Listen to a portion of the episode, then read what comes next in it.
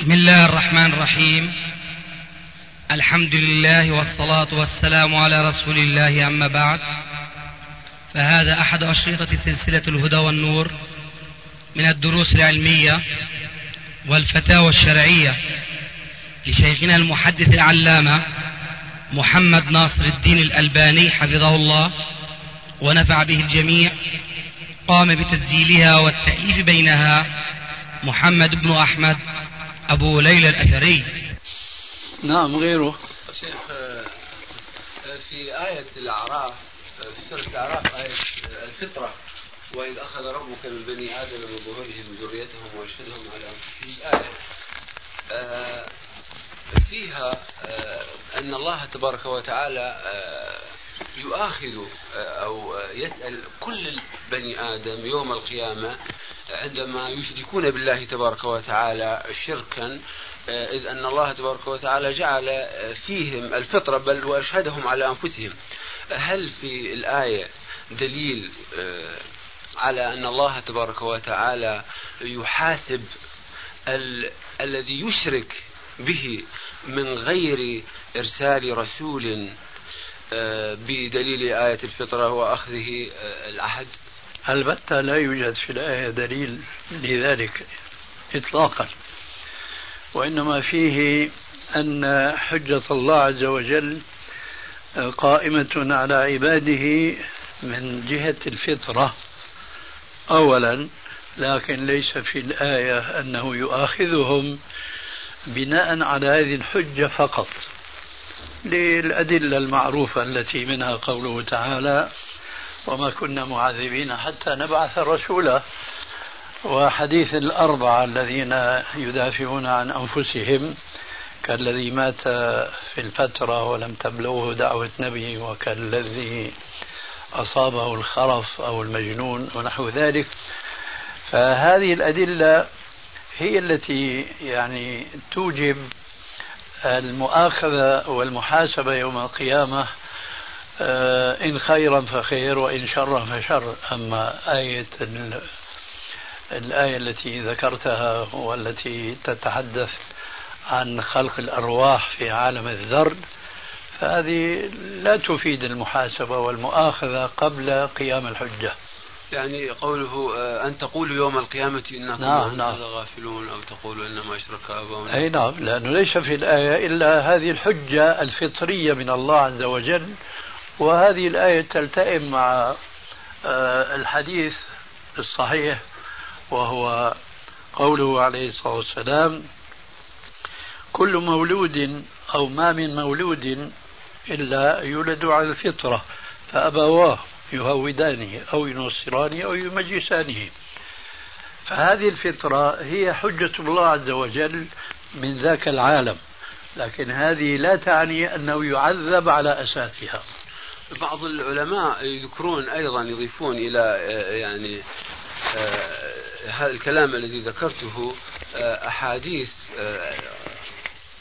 قوله صلى الله عليه وسلم في أبيه، يعني أبي وأبوك في النار واستأذنت ربي لأمي أن أستغفر لها فلم يأذن لي.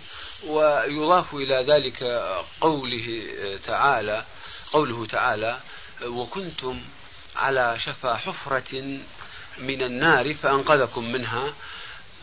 وعليكم السلام. وعليكم السلام.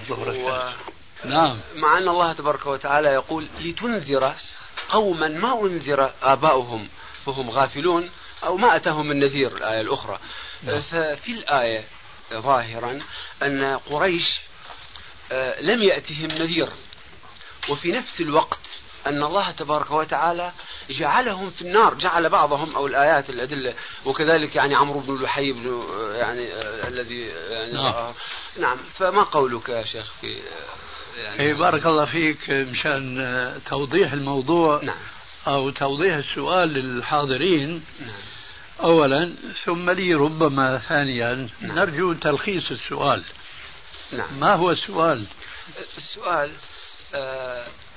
أليس في آية الفطرة في الأعراف التي هي آية العهد وإذا أخذ ربك من بني آدم؟ هذا انتهينا منه. نعم. لكن فيما بعد الذي ذكرته. نعم. في الذي ذكرته بعد ذلك. نعم. أقول يعني الذين يقولون ما في كرسي الذين يقولون بأن الله تبارك وتعالى يحاسب يوم القيامة المشركين وإن لم يأتهم رسول، استدلوا بالأحاديث في قوله صلى الله عليه وسلم أبي وأبوك في النار، وحديث أمه، وكذلك عمرو بن لحي، مع أنه القرآن يثبت أن قريش ما أتهم من نذير، فأليس في هذا دليل على القول الأول الذي هو أن الله تبارك وتعالى يعذب المشرك يوم القيامة مع عدم إرسال الرسول، وأن آيات إرسال الرسول وما كنا معذبين حتى نبعث رسولا قالوا بتخصيصها في غير المشرك؟ نعم. ما هو المخصص في رأيهم؟ الجمع، يعني على أساس أن التعارض، هذا التعارض بعد أثبتوا التعارض، يعني قالوا هناك تعارض بين ذين الدليلين، فذاك الجمع بين النصين يعني هو المقدم. وهذا التعارض يعني واضح لديك؟ التعارض هذا يعني قائم عندي. قائم عندك؟ نعم. طيب،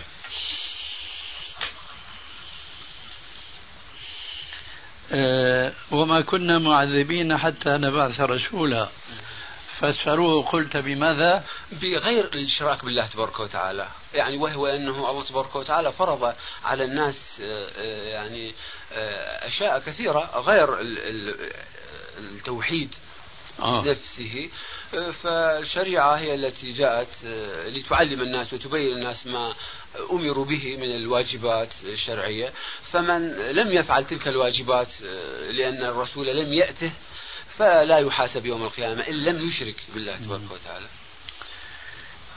أنا أرى أن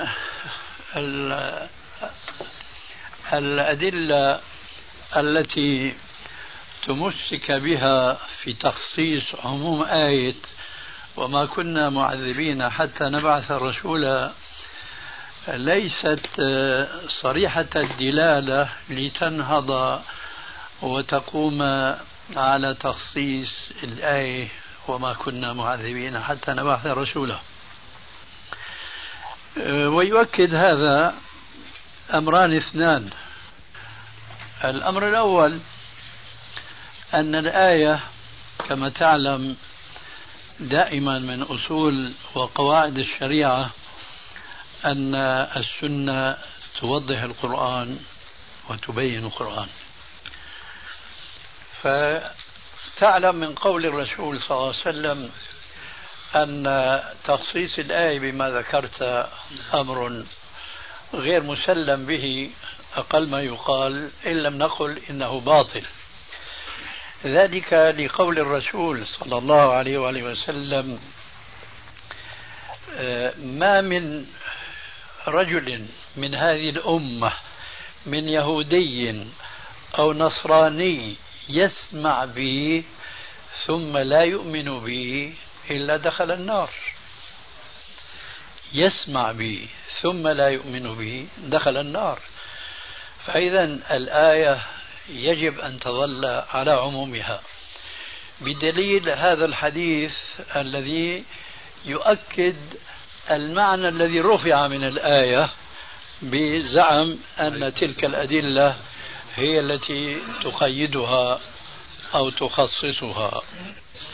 فهذا الحديث الصحيح، ولعلي ذكرت أنه في صحيح مسلم فضلا عن غيره، يؤكد بقاء الآية على عمومها وعلى شمولها. ثم الاستدلال بآية لتنذر قوما إلى آخرها استدلال خطأ واضح جدا، وإلا كان كل مسلم اليوم يصدق فيه أو عليه أنه ما أنذر، ما جاءنا نحن من نذير، على المفهوم الذي ذكرته آنفا. فنحن ما جاءنا من نذير، لكن نحن جاءنا أو جاءتنا دعوة النذير. فالآية ما تعني الشخص فقط كما تعني دعوته، فالشخص بالنسبة للدعوة هو كالوسيلة مع الغاية، والغاية هو الدعوة، فإذا بلغت الدعوة شخصا ما أو شعبا ما أو أمة ما فقد أقيمت الحجة، سواء كان هذا البلوغ مباشرة من الرسول عليه السلام إلى قومه أو بواسطة أصحابه أو من يأتون من بعدهم، المهم بلوغ الدعوة. وعلى هذا نحن نقول إن الأحاديث الآية بأن الإنذار المذكور فيها لا يعني الإنذار المباشر من النذير فقط، وإنما يعني وصول النذارة، فسواء كان بالواسطة أو بدون واسطة. وحينئذ تسلم لنا الأحاديث الكثيرة التي يمكن أن نقول عنها بأنها متواترة المعنى، حيث أنها كلها تجتمع على أن الذين ماتوا قبل بعثة الرسول عليه السلام وأخبر الرسول عليه السلام أنهم يعذبون وقد بلغتهم الدعوة، وليست الدعوة التي بلغتهم إلا هي دعوة أبينا إبراهيم وإسماعيل الذين قاموا ببناء الكعبة وتوارثوا الطواف أو الحج إلى بيت الله الحرام من أبيهم إبراهيم وإسماعيل عليهما السلام. فحينما يأتي حديث كحديث أنت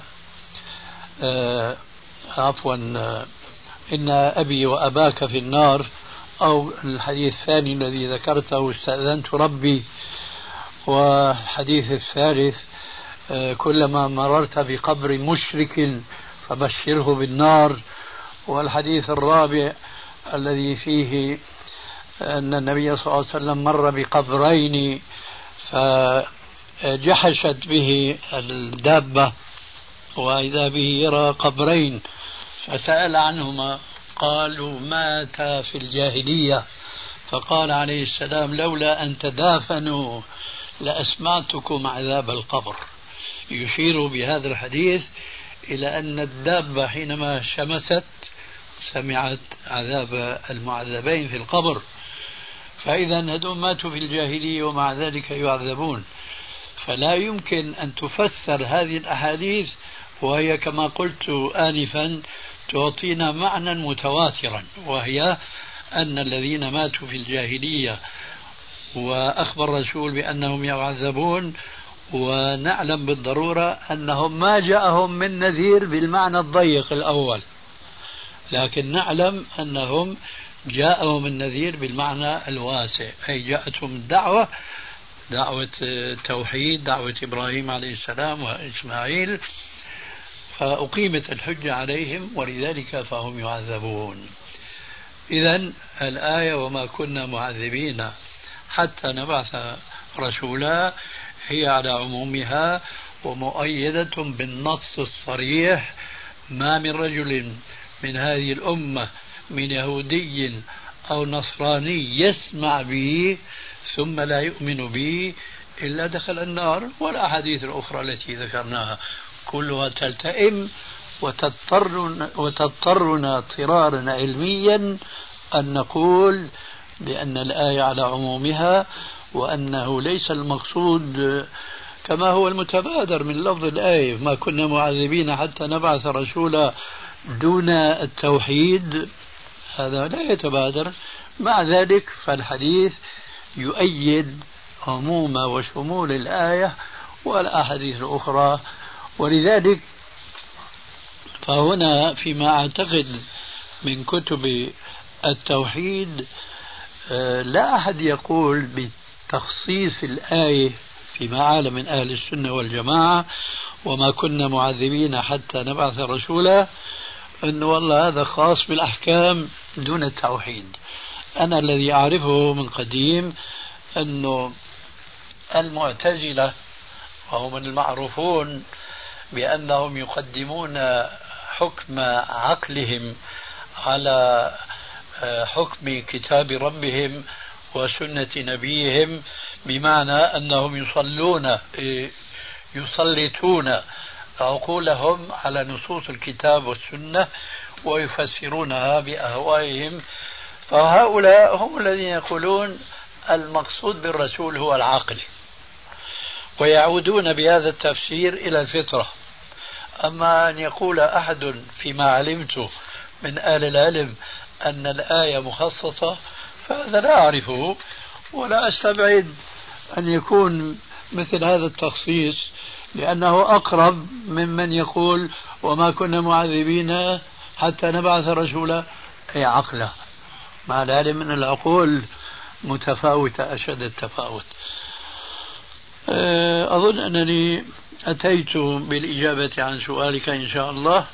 إن شاء الله تعالى. ولو يعني شيخ يعني الاعتراض اللي يرد عندي في بعض جوانب جوابك في مسألة الآية اللي تنذر قوما ما أتاهم من نذير، واعتراضك على أنه إحنا ما أتانا نذير، يعني نقول إحنا أمة محمد صلى الله عليه وسلم، فيعني النذير قائم بأننا أمته، يعني أننا منسوبون إلى أمته، فبالتالي نحن منذورون.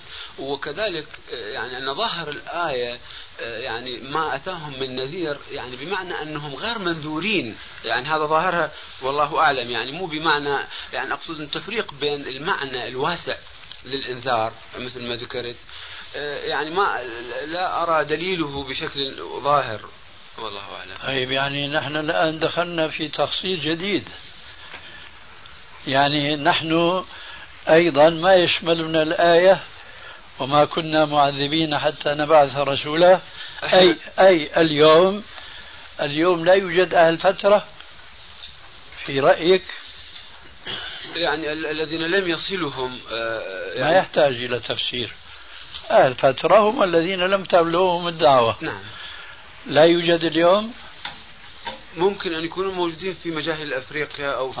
عفوا خلي جوابك مختصر وبلاش تقول ولا مؤاخذة ممكن، لأنه كل لفظة ممكن تقابل بعكسها. أي يمكن هكذا ويمكن هكذا، وهذا ليس جوابا، لكني أريد أن تكون معي واضحا كما كنت معك. هل معنى تخصيصك الجديد للآية وما كنا معذبين حتى نبعث رسولا، أي هذه الآية لا يدخل فيها أمة الرسول عليه السلام، وينتج من وراء ذلك أنه في مجاهيل أفريقيا كما قلت ناس لم تبلغهم دعوة الرسول، ربما ما سمعوا باسم محمد، ربما ما سمعوا باسم الإسلام، فهؤلاء يعني يعذبون يوم القيامة بناء على هذا التخصيص الجديد لأننا نحن أتباع محمد عليه السلام؟ أقول شيخ أنه إحنا أتباع محمد فمنذورين، فلذلك يعني إذا أرجوك ما تعيد الكلام السابق لأنه مفهوم واضح وبلسان عربي مبين، لكن أنا أريد جواب عما سألته. لم أفهم سؤالك. هذا هو الجواب. هذا هو الجواب. اليوم يوجد أهل فترة أم لا لم تبلغهم دعوة الرسول؟ يوجد أم لا؟ لا. كيف لا يا شيخ الله يهديك؟ كيف لا؟ لأنه وسائل الإعلام. أين ذهبت بالذين في مجاهيل أفريقيا؟ قلت يمكن. قلت يمكن أن يكون. يعني أقول في الغالب يعني أكثر الناس هم مبالغتهم الدعوة. يا شيخ الله يهديك قلت لك كن واضحا معي. تقول أكثر الناس، وأنا أقول لإخواننا الذي من الله بهم علينا، يا إخواننا خذوها قاعدة، أي سؤال يجاب عليه بجواب يضطر السائل أن يعيد السؤال بطريقة أخرى، يعني يضطر أن يتفلسف على من؟ على المجيب. لكن المسؤولية على من؟ على المجيب، على قاعدة قال الحائط للوتد لم تشقني؟ قال سل من يدقني. فأنت بتقول أكثر، طيب والأقل؟ السؤال الثاني الآن، والأقل إيش هم؟ يعني ما أتاهم النذير. إذا قلها من قبل. نعم. قلها من قبل بارك الله فيك. نعم. لأنه ليس موضوعنا الآن أكثر وأقل، هل هناك ناس لم تبلغهم الدعوة أم لا؟ نعم فيه. طيب بارك الله فيك، هذا هو. طيب هؤلاء تشملهم الآية وما كنا معذبين حتى نبعث رسولا أم لا؟ يشملهم الحديث ما من رجل من هذه الأمة من يهودي أو نصراني يسمع بي ثم لا يؤمن بي إلا دخل النار. طيب إذن لم يبقى لنا نحن معشر أمة محمد عليه السلام خصوصية في هذا المجال، نحن ومن قبلنا يدخلون جميعا تحت عموم قوله تعالى وما كنا معذبين حتى نبعث رسولا. لذلك الإنذار المذكور في الآية لا بد من فهمه بالدائرة الواسعة التي شرحتها آنفا، أي لا بد أن يكون إما مباشرة أو بتبليغ الدعوة. مثلا لنعود إلى موسى وعيسى عليهم السلام، إذا أحد الحواريين سمع دعوة التوحيد من عيسى عليه السلام ونقلها إلى ولده إلى صديقه إلى قريبه إلى آخره، قامت الحجة عليه أم لا؟ أي نعم. طيب بالواسطة ولا مباشرة؟ بالواسطة. إذا لابد بارك الله فيك من أن نلاحظ هذا المعنى الواسع، وإلا ضللنا ضلالا بعيدا عن الحقيقة. وبذلك أظن يتم الجواب إن شاء الله. طيب بالنسبة للآية لتنذر قوم ما أتاهم من قبلك من نذير، من نذير يعني أي نذير؟ عام. أيوة أي نذير، يعني ممكن نقول أيضا ما بلغتهم دعوة إبراهيم لأنه أيضا من نذير، عموم صيغ يعني صور النذارة، يعني النذير اللي هو الرسول أو أي نذير يعني الدعوة نفسها.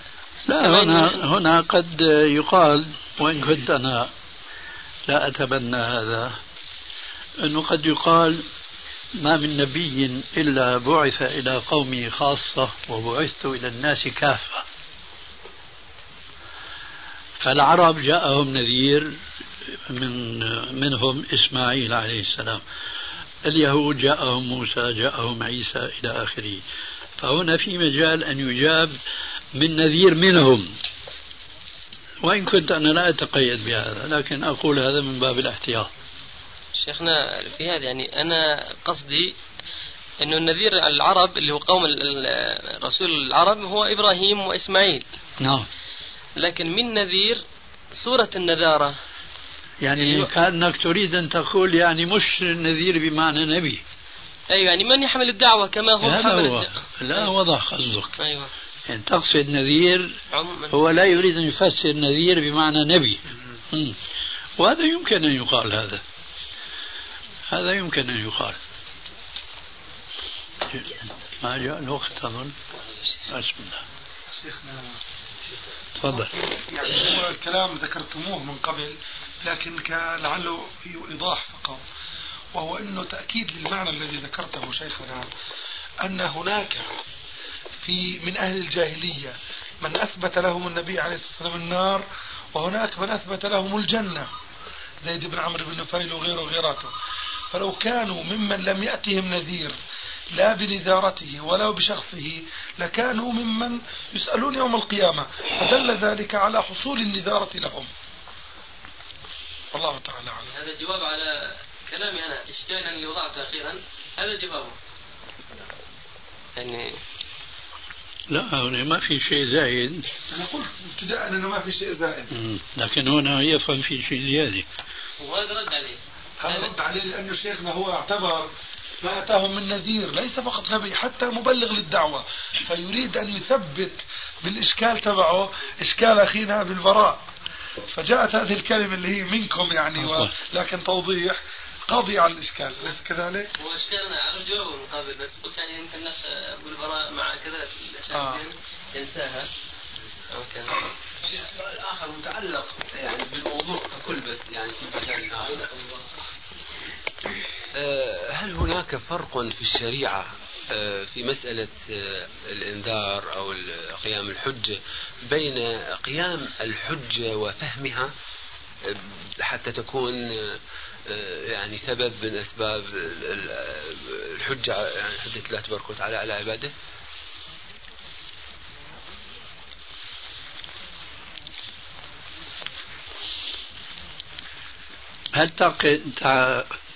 هل تقصد فهمها أم إفهامها؟ لا فهمها، يعني فهمها. نعم طبعا في فرق.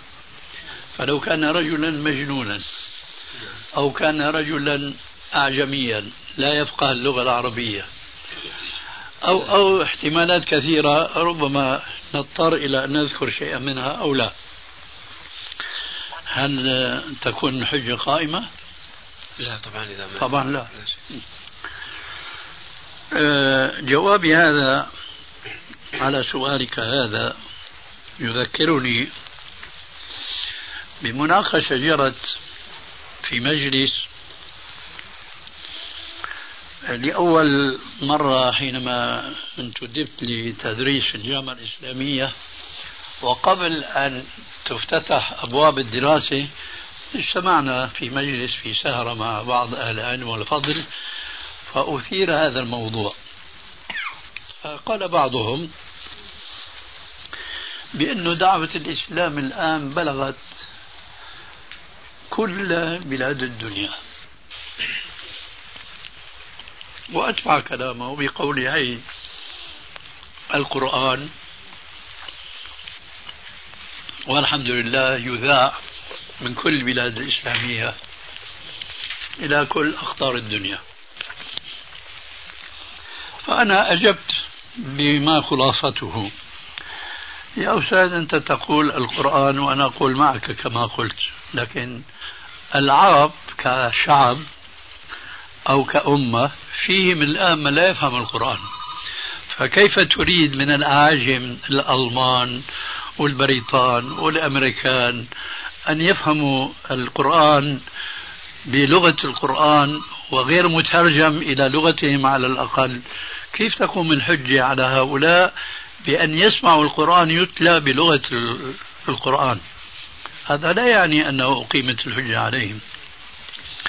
ولذلك فأنا أقول لابد من أن يفهم الذي بلغته الحجة أن يفهمها. وأنا أضيف شيئا آخر، ليس كل من ينقل الحجة يحسن نقلها، قد يكون الذي نقلت إليه الحجة يفهمها، لكن قد يكون الناقل لم يحسن نقلها. ولذلك فقيام الحجة على شخص ما ليس من السهل نحن أن نقول أقيمت الحجة على فلان. ولذلك أنا كثير ما أعترض على بعض إخواننا المبتدئين في طلب العلم والسالكين معنا في هذا الدرب من الكتاب والسنة وعلى منهج السلف الصالح ومتحمسين، فيقول أحدهم أنا البارحة اجتمعت مع الشيخ فلان أو الدكتور فلاني وناقشته في مسألة الاستغاثة بغير الله أو التوسل أو ما شابه ذلك، وقلت هذا لا يجوز، هذا حرام، هذا الشرك إلى آخره، وهو يصلي بنا إمام، فأنا أقمت الحجة عليه، فهل تجوز صلاتي خلفه؟ أنا بقول أنت كيف تتصور أنك أقمت الحجة عليه وأنت بعد لا تزال في التعبير السوري في الرقراق، يعني في الضحضاح، يعني في أول علم. فما ينبغي أن نتصور أن كل طالب علم يستطيع أن يقيم الحجة على المسلم الضال، فضلا عن الكافر المشرك. لكن كل إنسان مكلف أن يبلغ ما يستطيع. أما هل قامت الحجة عليه أو لم تقم، هذا علمه عند ربي. ولذلك أنا ما أتصور أن كل شخص أفهم الحجة وبالتالي قامت عليه الحجة، لكننا نقول من علم الله عز وجل منه أنه قامت الحجة عليه وتبينت له وجحدها. ولذلك أنا ما أتصور أن كل شخص أفهم الحجة وبالتالي قامت عليه الحجة، لكننا نقول من علم الله عز وجل منه أنه قامت الحجة عليه وتبينت له وجحدها فهو الذي يحكم عليه بالنار يوم القيامة. ولذلك كما تعلمون جميعا أن الكفر مشتق من معنى التغطية، فيعني حينما نقول فلان كافر يعني تبين له الحق ثم حاد عنه. ولذلك قال تعالى وجحدوا بها واستيقنتها أنفسهم، فأي كافر بلغته حجة الله عز وجل وفهمها جيدا ثم جحد فهذا الذي يعذب. ولذلك ربنا عز وجل وصف بعض أهل الكتاب بقوله ويعني نبيه عليه السلام يعرفونه كما يعرفون أبنائهم، فهم يعرفون أن محمد عليه السلام رسول وصادق ومبعوث إلى الناس كافة وليس إلى العرب فقط كما قالت بعض الطوائف من اليهود، لا يعرفونه كما يعرفون أبنائهم، لكن مع ذلك تعصبوا لمن كانوا ينتظرونه أن يبعث منهم وفيهم. هذا هو الذي أعتقده بالنسبة لسؤالك المذكور آنفا. شيخ يعني في آيات من القرآن تبين أن الله تبارك وتعالى يجعل بين الكافرين والقرآن حجاب ولا يفقهون ما يقوله تبارك وتعالى كما قال تعالى يعني وإذا قرأت القرآن جعلنا بينك. نعم. يعني فهنا هل أن الإعراض يعني عندما يكون الإعراض عن سماع الدين وفهمه وفهم الحجة، الإعراض عندما يكون سبب عن عدم فهمه للحجة فبالتالي تكون الحجة قائمة في مثل هذه الأدلة وإن لم يفهمها، لكن قيام الحجة هنا بسبب الإعراض. أولا هذا الجعل هو جعل شرعي وليس كونيا، لعل هذا التفريق واضح عندك. يعني هذا الجعل سببه هو كفر هذا الإنسان وسعيه إلى الكفر وعدم فتح قلبه للحق فيما إذا جاءه. والأضرب الآن أنا لك مثلا بعد ذلك التفصيل الذي ذكرته آنفا أن المفروض أن المنذر أو المبلغ أن تقوم الحجة عليه فيما إذا فهمها. نحن لماذا قلنا هذا؟ لأننا أمة خاتم الأنبياء والرسل فليس بعده من رسول، إذن فمن الذي سيبلغ الدعوة؟ هم أتباع هذا الرسول. أتباع هذا الرسول كما شرحنا آنفا فيهم طلبة علم ومبتدئين وإلى آخره. الآن سؤالك السابق أصوره بصورة ضيقة جدا، هل يمكن أن نتصور رسولا بل أن نتصور نبيا بلغ قومه شريعة الله عز وجل؟ وكما قال عز وجل وما أرسلنا من رسول إلا بلسان قومه ليبين لهم، مع ذلك نتصور إنسانا عاديا ولم يفهم الحجة من ذاك النبي؟ هل يمكن هذا؟ لا. إذن حجة الله بطبيعتها أن تكون قائمة على كل إنسان، لكني أنا وضعت قيدا إنسان طبيعي، أعني غير مصاب بآفة من آفات الجنون أو الغيبوبة عن الفهم وإلى آخره. فأي قوم وأي فرد سليم من الفهم والعقل قامت حجة الله عليه لا شك أنه فهمها، لكننا نحن الآن لا نستطيع أن نقول إننا بمنزلة الرسول بل النبي في أننا نحسن إقامة الحجة على أي طائفة أو جماعة أو فرد. فمن هنا إذن نحن لا نستطيع أن نتصور كما قلت آنفا أن حجة الله قامت على كل من نقلت إليه الحجة، لاحتمال أن النقل لم يكن سليما، كان ناقصا. والأمثلة الآن كثيرة وكثيرة جدا. الآن أظن كل أخواننا الحاضرين يعلمون أن هناك جماعات منحرفة عن الإسلام كلا أو بعضا أو جزءا، يدعون إلى الإسلام بنشاط حتى يدخل اليهود والنصارى في إسلامهم، ولا أقول في الإسلام، كالقاديانية مثلا. فهؤلاء يبلغونهم الإسلام بمفهومهم المنحرف عن الإسلام الصحيح. فهم مثلا يبلغونهم أن الرسول عليه السلام ليس خاتم الأنبياء بالمعنى المفهوم عند أهل السنة، وإنما هو بمعنى مفهوم عند القاديانية.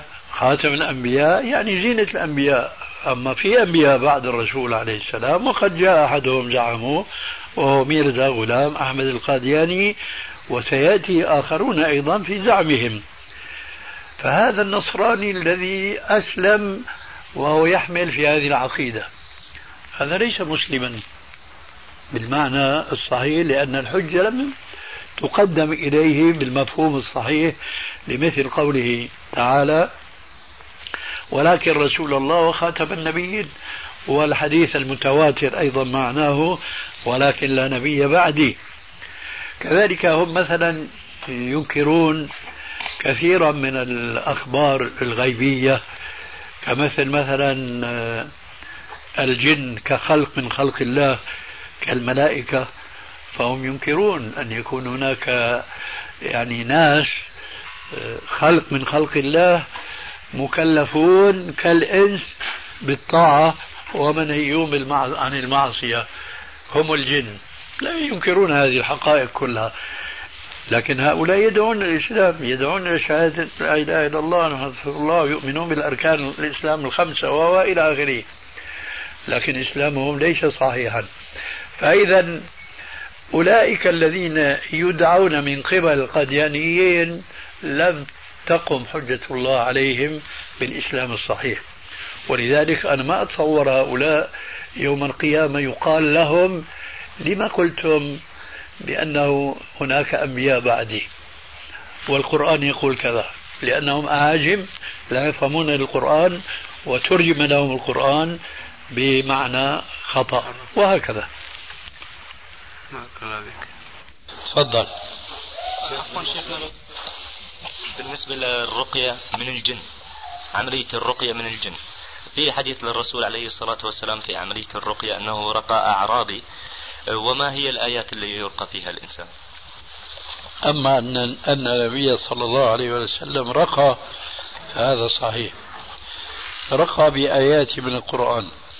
أما ما هي الرقية فلم نقف على نص للرقية التي رقى الرسول عليه السلام بها، ولكن القرآن كما وصفه الله عز وجل في القرآن نفسه هو الشفاء لما في الصدور، فأي شيء وبخاصة مما هو معروف بأن النبي صلى الله عليه وسلم رقى أو رقي به، مثل معوذتين وقل هو الله أحد وقل يا الكافرون، فهذه معوذات معروفة، فبها يرقي الراقي، وبغيرها من الآيات الكريمة التي لها صلة بالاستعانة بالله عز وجل على إخراج ذلك الجن من الإنس المصروع. إذا باختصار صح أن النبي صلى الله عليه وسلم قرأ على بعض الناس واستخرج الجن منه، أما ما هو الذي قرأ ورقى به فالله أعلم، لكن معلوم في السنة الصحيحة أن النبي صلى الله عليه وسلم لما سحره لبيد اليهودي وبقي في فراشه شهورا مريضا حتى جاءه في مرضه شخصان، ولنقل بصراحة الواقعة ملكان، أحدهما عند رأسه والآخر عند رجليه، فقال أحدهما وهما يسمعان النبي صلى الله عليه وآله وسلم وهو في فراشه، قال أحدهما للآخر ما بالرجل؟ قال مطبوب أي مسحور. قال من طبه؟ من سحره؟ قال لبيد هذا اليهودي. بما سحره؟ بمشط ومشاطة في بئر أظن جاء ذكرها في الحديث وأنا أنسيته، فالمقصود أنه عليه السلام استيقظ أو فهم هذه المخاطبة التي جرت بين الملكين، فقال لعائشة هل علمت بأن الله عز وجل أرسل إلي ملكين، وذكر القصة هذه، فأمر عليا بأن يذهب إلى تلك البئر فاستخرج شيء ملفوف بشعر للرسول عليه السلام ومشط، فمجرد ما فك هذا وكان الرسول عليه السلام قرأ على نفسه المعوذات التي ذكرناها آنفا، وإذا هو عليه السلام كأنما نشط من عقال فك عنه بهذه المعوذات زائد بفك السحر. فالمعوذات هذه الشاهد منها أنها معروفة أنها خير ما يلقى به المريض، كذلك الفاتحة، وفي ذلك قصة معروفة في صحيح البخاري. هذا جواب ما سألته. أنت حكيت الرسول عليه الصلاة والسلام قرأ على نفسه المعوذات، يعني نستطيع أن نقول أنه رقى نفسه؟ أي نستطيع. طيب 70,000 يدخلون الجنة الذين لا يرقون ولا يسترقون على ربهم ولا يكتوون. أنا في وهم. نعم. في وهم في الرواية، وهذا يعني أمر يجب التنبيه عليه. الحديث في الصحيحين بلفظ هم الذين لا يسترقون ولا يكتوون وليس فيهما ولا يرقون. لا يسترقون. أما رواية لا يرقون ولا يسترقون فهذه رواية تفرد بها مسلم في إحدى روايتيه. مسلم شارك الإمام البخاري في رواية وفارقه في رواية، شاركه في الرواية الصحيحة المحفوظة وهي قوله عليه الصلاة والسلام هم الذين لا يسترقون ولا يكتوون ولا يتطيرون وعلى ربهم يتوكلون.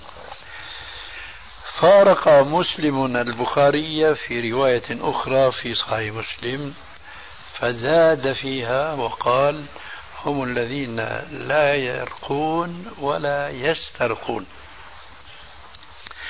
فزيادة لا يرقون في الاصطلاح الحديثي زيادة شاذة.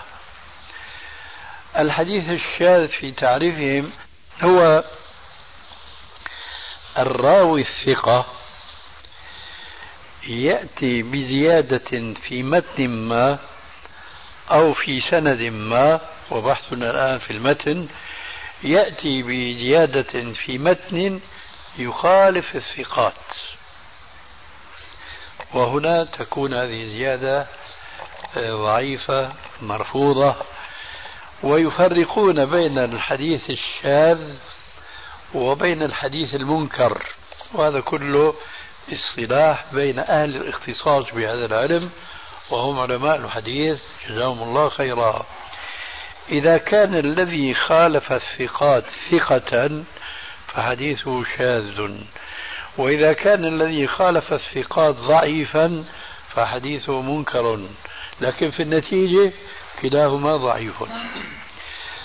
واقع هذه الزيادة لا يرقون أنه تفرد به ثقة، وهو بالضبط حافظ من حفاظ الحديث ومن شيوخ الشيخين، واسمه سعيد بن منصور، وله كتاب يعرف بالسنن، وهو كتاب مفقود منذ القديم، لكن منذ 10 سنين تقريبا طبع منه جزءان.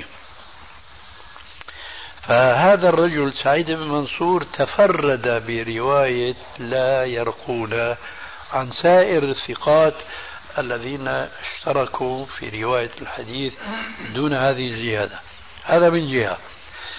والحديث في الصحيحين المحفوظ منه وغير المحفوظ أي الشاذ هو من حديث ابن عباس رضي الله تعالى عنهم، وجاء الحديث في خارج الصحيحين وبالضبط في مستدرك الإمام أبي عبد الله الحاكم النيسابوري، رواه بالسند القوي عن عبد الله بن مسعود رضي الله تعالى عنه كما رواه ابن عباس في رواية الشيخين، أي بدون الزيادة الشاذة، فهذا أكد أيضا الشذوذ.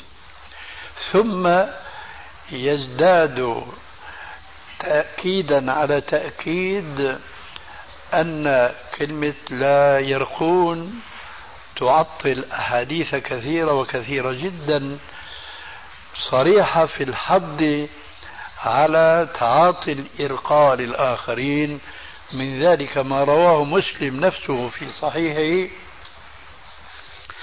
عن النبي صلى الله عليه وآله وسلم أنه قال: من استطاع منكم أن ينفع أخاه فليفعل.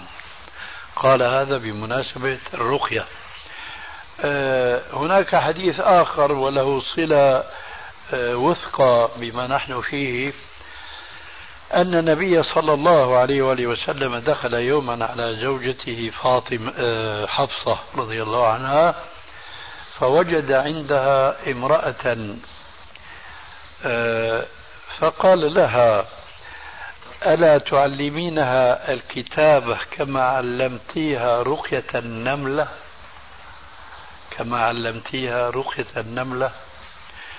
فهذا في حظ أن يتعلم المسلم الرقية لينفع أخاه المسلم.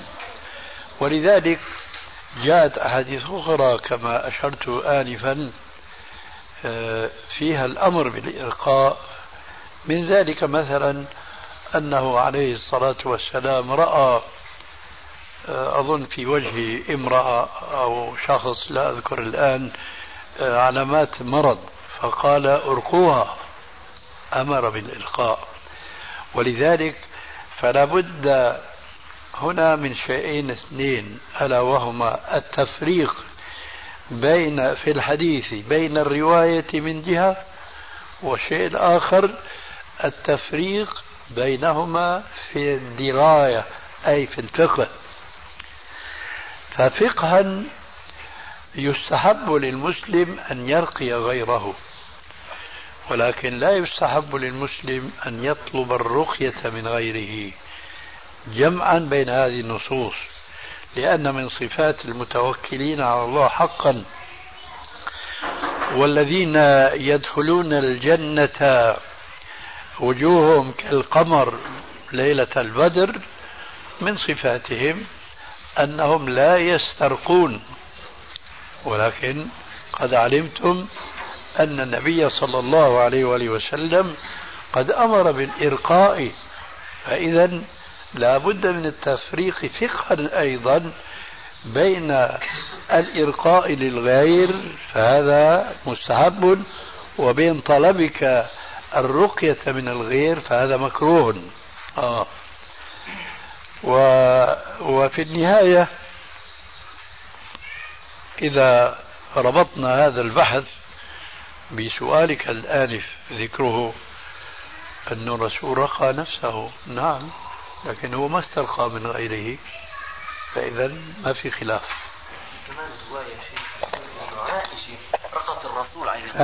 كانت ترقيه، نعم، أي نعم، يعني من لكن بدون طلب، نعم. هو هذا السر بدون طلب غيره. والرواية الشاذة صحيح مسلم، ايش الرواية الشاذة اللي فيها كلمة لا يرقون؟ الرواية الشاذة موجودة في الصحيح أيضا.